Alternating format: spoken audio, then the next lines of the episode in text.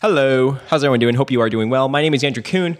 This is the Focus Compounding Podcast. This is the number one value investing podcast in the world. This is soon to be the number one value investing YouTube channel in the world as well. Sitting next to Geoff Gannon. Geoff, how's it going today? Uh, it's going very well, Andrew. How's it going with you? It's going great. We hope it's going great for everybody else. Hey, if you're listening on YouTube, we're going to become the number one value investing YouTube channel. Hit that subscribe button. If you're listening on the podcast side thing, hit that subscribe button too. We're always asking for rating and reviews.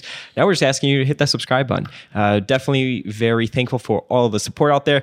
A lot of people always like to ask what books we have on the table. We have The Snowball, which is one of my favorite books. Um, and then these three books are of permanent value.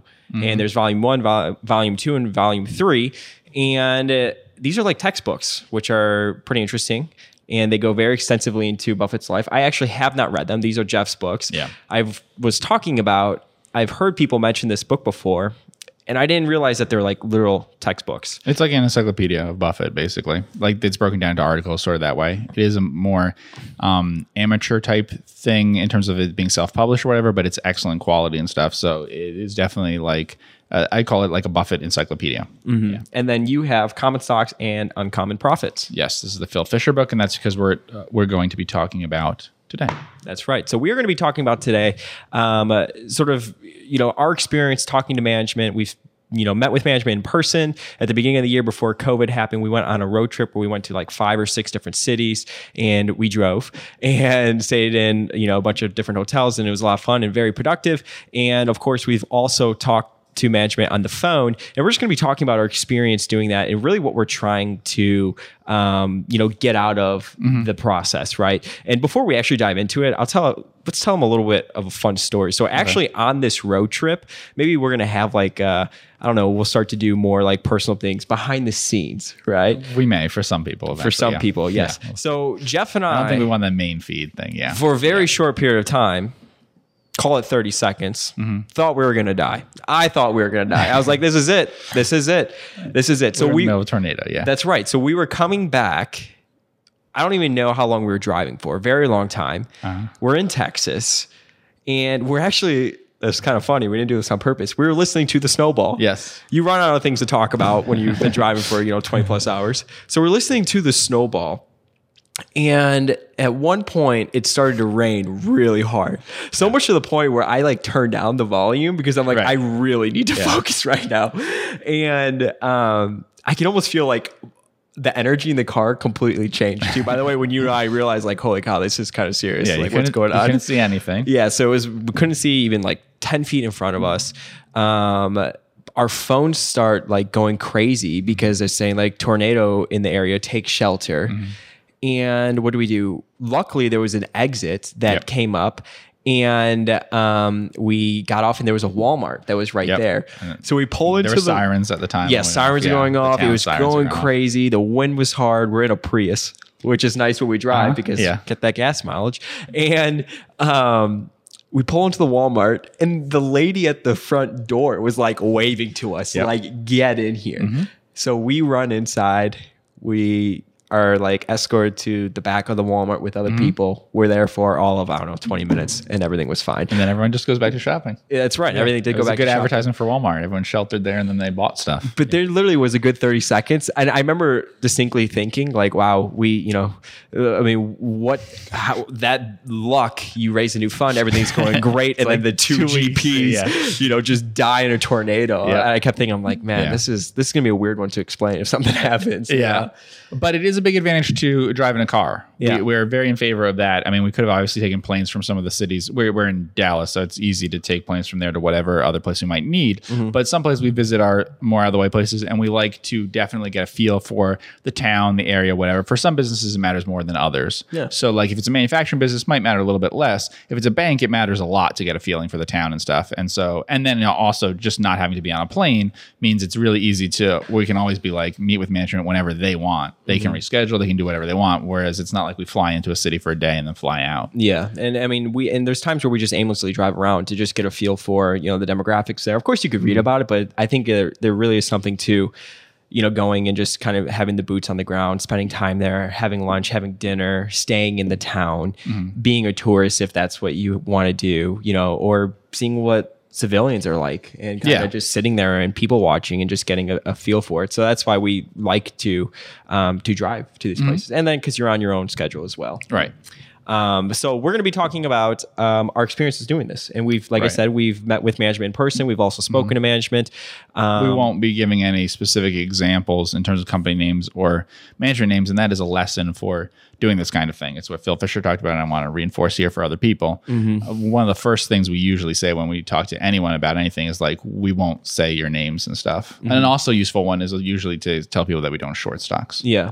And there's a benefit of doing this too, especially if you invest in our space. I Mm-hmm. think it's a massive benefit to do. I mean, you're not trying to get inside information or anything like Right. that, but you're just trying to, um, you know, really get a feel for the way that management thinks about certain things. And they may say certain things Mm-hmm. that can give you a conclusion on, you know, how they would think about it. So, for example, if they're talking about, and we talked about this in our last episode, uh, I think actually when we did it on Philip Fisher, we were talking about if management says, you know, oh no, we would never cut our dividend, Right. our dividend is sacred to us. That's something that we, you know, want to have for 50 plus years or whatever. Um, you would know if they ever need, you know, capital. Right. They're going to probably think about other ways to raise capital, Yep. whether that's through like dilution or raising debt. So there's just Right. certain nuances that you could take away from it. Yep. And the flip side with that, where someone's so against debt and stuff, means there is some chance they might issue stock. You know, Mm-hmm. that, that becomes a factor. So, Um, so what are you always trying to get out of it? I guess when you're speaking Right. to manager, because it's not like we're not trying to get information that other people don't know. Uh, so when talking to management, generally I find that it's not about getting information about the company. You may get that, but I actually find that much more useful. We've talked to people at what I guess we call vice president type levels or something like that. People who are more um, the the uh, account person on the other side of things, dealing with the company, things like that. Um, branch managers and things like that. GMs. Yeah, yeah, exactly. Um, that's much more useful for getting a feel for interactions with the customer and stuff like that. Um, the the level of like the CFO and the CEO tend to be a little bit different and not the best people to ask. So, what makes your company different than others? Though we do ask that question, I would say. Um, we do a- sometimes ask questions like, "What do you do that your competitors?" aren't doing or won't do or things like that but that's not usually what we and we had asked that more of a founder i would say like that sort of thing. Um, but if you think more about her professional management, I think the questions usually have to do with whether we want to assess management of whether we think they're good management or not. And I've kind of broken that down by saying that's actually only a few factors. Usually it's two factors, I would say, although there, there can be a third, I think. But the two factors really are what's their attitude towards capital allocation and then what's their level of candor. Um, the other things that we sometimes can learn are like their conservatism, their caution, whatever you want to call that, that their that approach, and also sometimes talking to management, especially if they're founders or like second generation or whatever, you can learn about the corporate culture. So I think like asking them just about their business and whether their business has better products or better technology or whatever, not so useful. But like things about why their um, their organization, what's unusual about it from other ones, those you can sometimes get from management. So, I mean, if you ask that, I Mm-hmm. mean, what are the type of responses you're looking to hear? Right. So, um, capital allocation, we're looking to hear that they do think of themselves as like stewards of shareholder money or whatever you want to call it. There is some attitude about that that's important. They have some thought of that. Um, and it is worrying sometimes when we talk to people who I otherwise like and stuff who have no concept of, say, return on equity or something like that. Um, and then there can be things about well, why would they pay the dividend and buybacks and, and all those sorts of things that a company might have. Um, what are their attitudes towards expansion? Uh, different things like that. One question we I think always ask is like about who are your other shareholders? Like what's your shareholder base like Yeah. and stuff. That's often an easier way to get their attitudes about those things. Um, how do you enjoy being a public company or not? Um, these are questions that, in a way, uh, by making it more like, well, talk to us about wh- what shareholders you like and don't like and stuff, is actually a way for them to talk about themselves and what they value instead of coming right out to them and saying, okay, so what's your capital allocation attitude and stuff. If they talk to us and they're like, well, they always, you know, they're all about growth and whatever, but you know, you can't accomplish growth in an even, even pattern or whatever. Then you learn about their attitudes about it really when they talk about like what they like and don't like about being a public company. So, when it comes to like the shareholder base, let's unpackage that a little Mm-hmm. Okay. bit. What would you like them to say? Well, one is it is useful for us as being focused on overlooked stocks if they are more overlooked. Um, so if the shareholder base is, is not um, a bunch of active funds and, and I mean a bunch of uh, passive funds and some big mutual funds and things like that.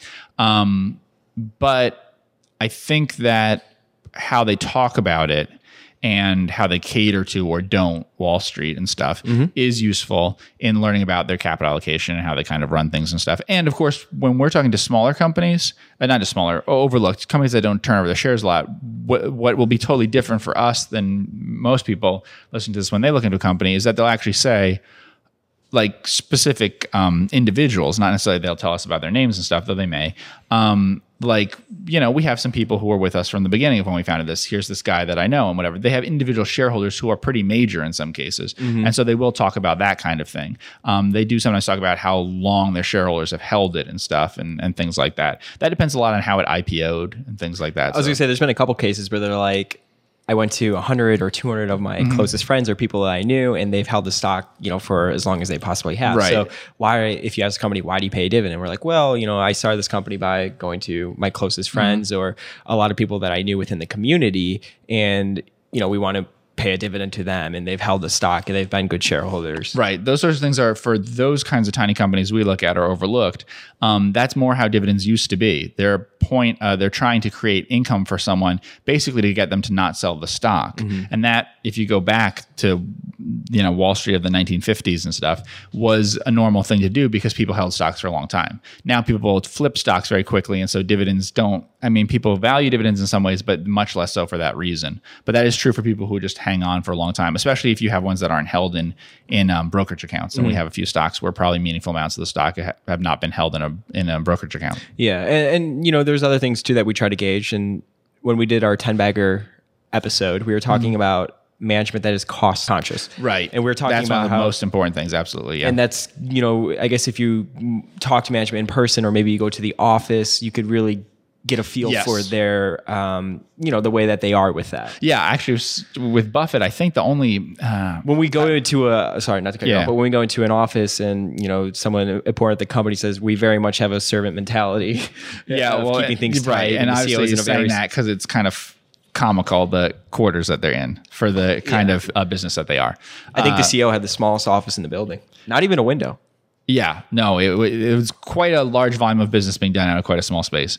Um, and the thing with that one, which I think we've mentioned that before, is that what was important there is the difference between customer facing and em- employee stuff. The thing that you don't get a feel for as a shareholder on the outside sometimes is how much spending is going on in the employee thing. We've all of us have some experience either through jobs we had ourselves or other people had or whatever where we've seen the inside of organizations and sometimes how much goes into the jockeying between the different employees who's in favor who's not what floor they're on what office they've got what uh, benefits they've got from this or that thing which is really about comparing themselves to other people and and that sort of thing more so than it's about just like uh, uh, compensation levels overall you know and you don't get that feel until you're there um, where you can't see that behind the scenes um, unless you talk to people that way. And i think that that's helpful. Uh, buffett his two big things are capital allocation and cost consciousness. And that the cost conscious one is incredibly important. Um, it's the biggest thing that management can do from an operational perspective to be successful is from the earliest days to be very much penny pinching and stuff like that especially about things that the customer can't see. Penny pinching about internal overhead, all sorts of things like that, you know, but, but penny pinching in general. And that's hard because they often don't talk about in the letters. And actually, the more they talk about cost cutting initiatives, the less they tend to be a company that kept costs down in the first place. So, unfortunately, if you read annual reports and things, you think, oh, this is great. They're cutting costs. They shouldn't have had those costs in the first place. The companies that are really serious about not having costs in the first place are the ones that almost never talk about we have this plan to cut costs over the next three years or something. Mm-hmm. Cost cutting plans never seem to have any basis in reflecting a culture that from the beginning is cutting costs. Mm-hmm.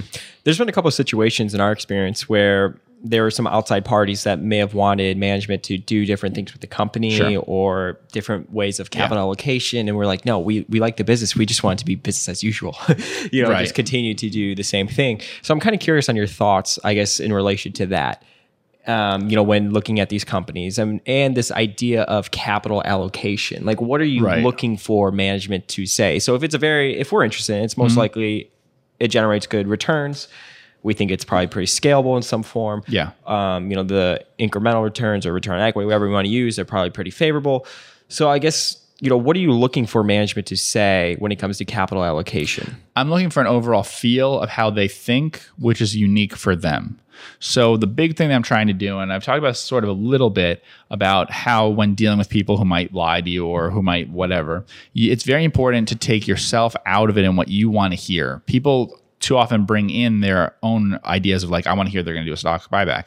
And so either you can hear that when it's not what they're saying, or you can give off the feeling that they should tell you more in that direction, which you don't want. Mm-hmm. So what you want is um, to try to think of it completely from their perspective. That's what I try to do. Forget myself completely and think of it only as if I was in their shoes and have a feeling for what they kind of, um, the kinds of problems they face, what they believe, all sorts of things about their attitudes about that. So different companies may have different attitudes about like their loyalty to their employees, the importance of serving the community that they have there, the importance of like durability that they want to be around forever versus the importance of getting good returns for shareholders versus all of those sorts of things. And it doesn't necessarily make one much better than the other, but everyone will have sort of unique things about that. We were talking to someone who is a very good businessman and stuff, but has a belief, which is quirky, and he knows it's quirky, about being very um, he would rather be invested in things that are uh, not government bonds.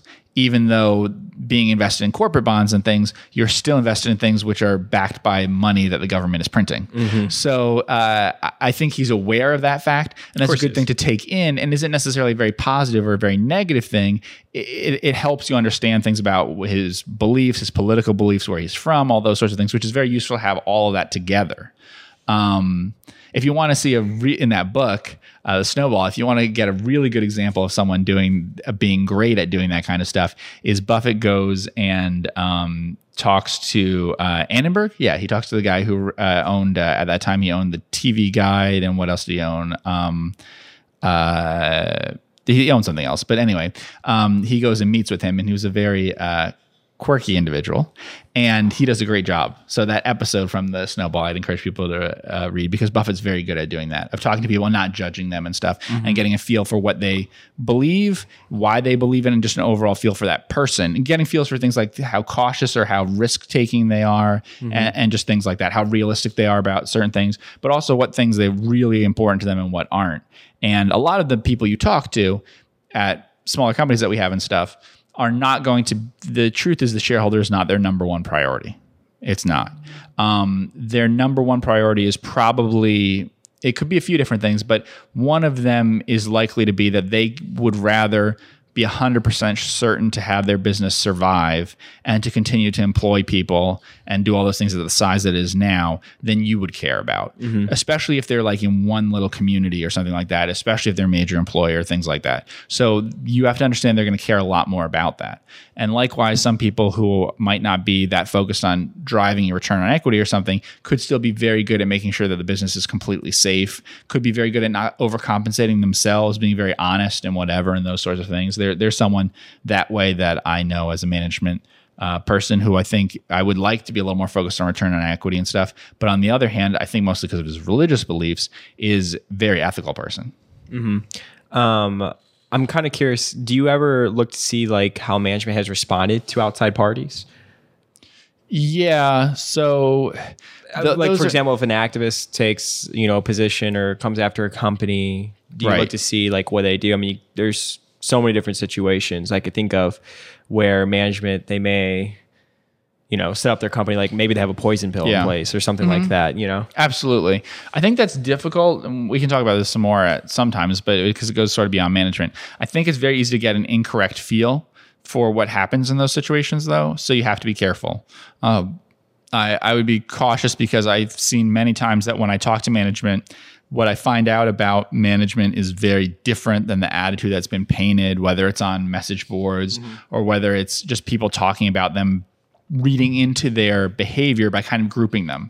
So like grouping them of oh they're hostile to outsiders or whatever. Well, unless you really get to know the specific outsiders and get to know them and get to know what those communications were like, then it's kind of hard to judge that. It's incredible sometimes if you insert yourself into the situation but do your own research on right. it and how, how different much, you know, you could read yeah. on I'll say Corner Berkshire and Fairfax, how different sure. the opinion can be from reality. Yeah. Maybe they could be like, hey, you know, this management, they're spending so much, you know, capital or whatever. And then you're with them. They're like, yeah, I'm sleeping at the office. and I just say, Yeah. you know what I'm saying? Just the Right. difference of, of, you know, what's going on.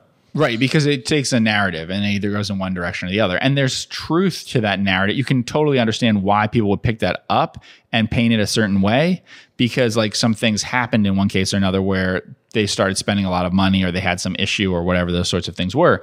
But then when you find out more about it, it's like that gets taken to a certain extreme in one way or the other. I mean, you know, but I- I think that's very true in getting a feel for talking to management about like um uh, I think that yeah, the things with the activists and stuff is hard because they're especially because the communications you're getting aren't even all the communications they're having with each other. Mm-hmm. So like you're seeing, it's almost like competing press releases or something. Yeah, yeah, yeah. Like it's as if you're having a G uh, uh, seven summit or whatever, and afterwards you're just getting the communique without the like what they actually said in the room and stuff. Mm-hmm. You know? Well, it's, it's interesting. Like, there's been a couple situations, I'll say, let's say over the past couple of years, Okay. where I've spoken to an activist who is very involved in a company.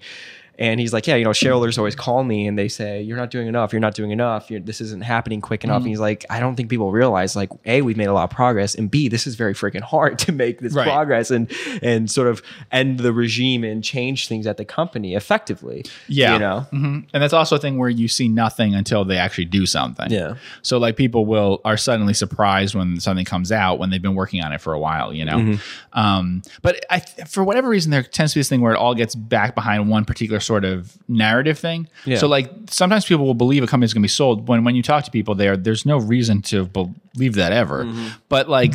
And the facts could have been thought of as either way, but you know they they think of it to support it, like because someone or a couple people wrote up a blog post with like, "Wouldn't we make a lot of money if it was sold?" Which is true, and then because some people bought in on that basis, they may have a reason to believe that when you know it's just not true. Okay. So, capital allocation. I mean, what are other things? What would Phil Fisher do when he would talk to management? So Phil Fisher would care a lot about people further down the organization. I think that's a key one, and that is something that we worry about a lot. Uh, the most common one when you talk to me about like, do you like management? Do you not like management? I'm like, I always say, look. Whatever happens here in something, there has to be a person, an insider, who actually can run this thing and knows how to run it. Meaning a business Who's unit got or their the boots on the ground? Who's getting after it? And that's what Buffett cares about, like Yeah. that someone will actually be there doing it when he takes over a company. He will not take over a company without an insider there to run it. And that's my biggest concern. The thing I worry about the most is especially activists and things like that, that they're like, well, we'll kick out whoever and then, you know, everything will be fine, Mm-hmm. you know?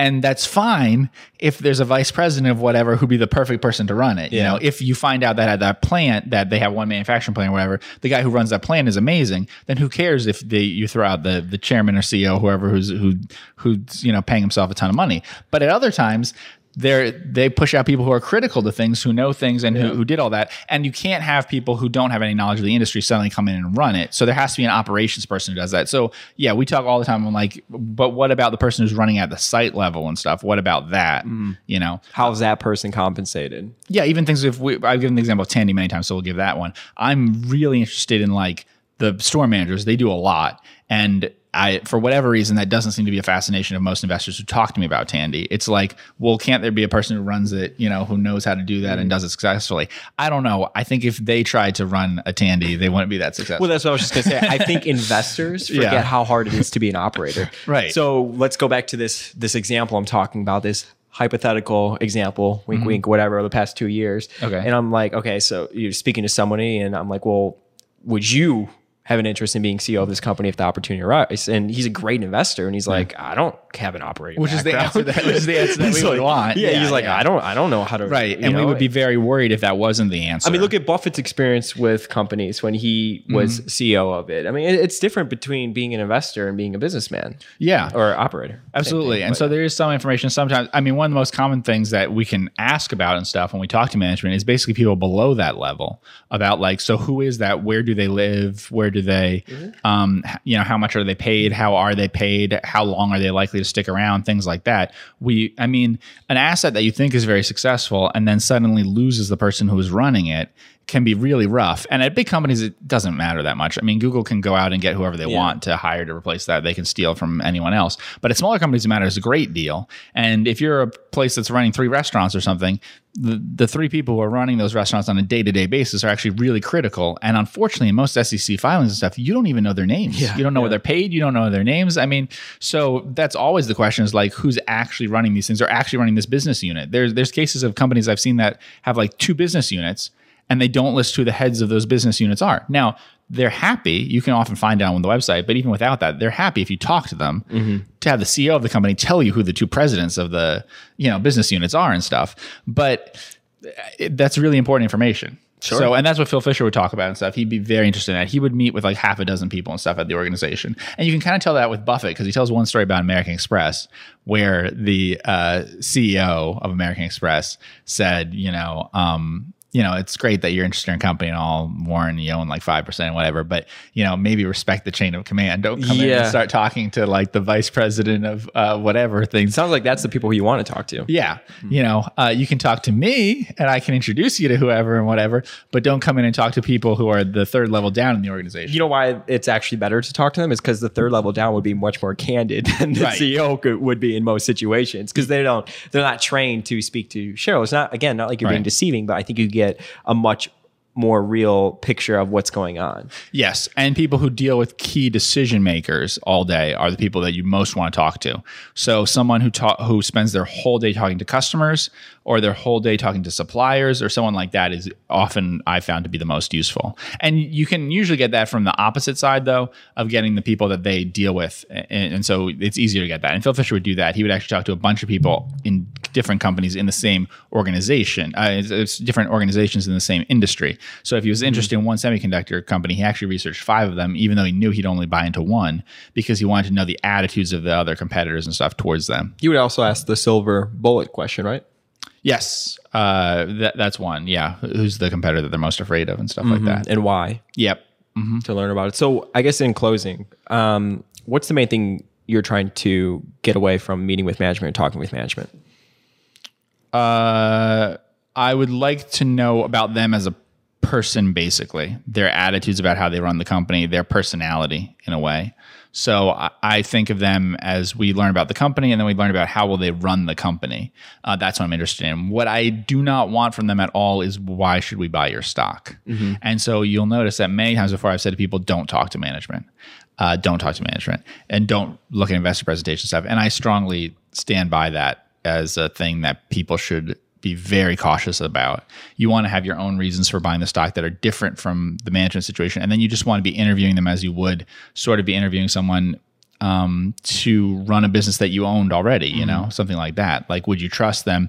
Do you trust their judgment? honestly, for us, especially because we like founder type things and stuff like that, are they likely to be around for a long time? I mean, that is a really big part of what I'm reading into it. Is I'm looking for hints of them being like, well, you know, I mean, I probably only have another 15 years left in me or whatever, versus things that are like them not saying that stuff. And mm-hmm. obviously, we know people's ages and things like that, and we know what you know, often know what kind of stock they own in the company and stuff. But just ideas of how long they might stick around and stuff. And definitely, I want to see insiders because I can't judge what an outsider would do. So I want to have the feeling that insiders will be the one replacing them. Mm-hmm. Cool. Well, I want to thank everybody so much for tuning in with Mr. Geoff and myself on the Focus Compounding Podcast. Hit that subscribe button both on YouTube and the podcast side of things. It helps spread the word. Also, be sure to download our full backlog if you are going to want access to that for free because on July 1st, we're only going to have the most 20 recent podcasts be available and then the rest will be behind a paywall. Uh, but if you're a regular listener and you follow along uh, with our normal schedule, Yeah. um, it's not going to affect you one bit. So I want to thank everybody so much for tuning in and we will see you in the next podcast.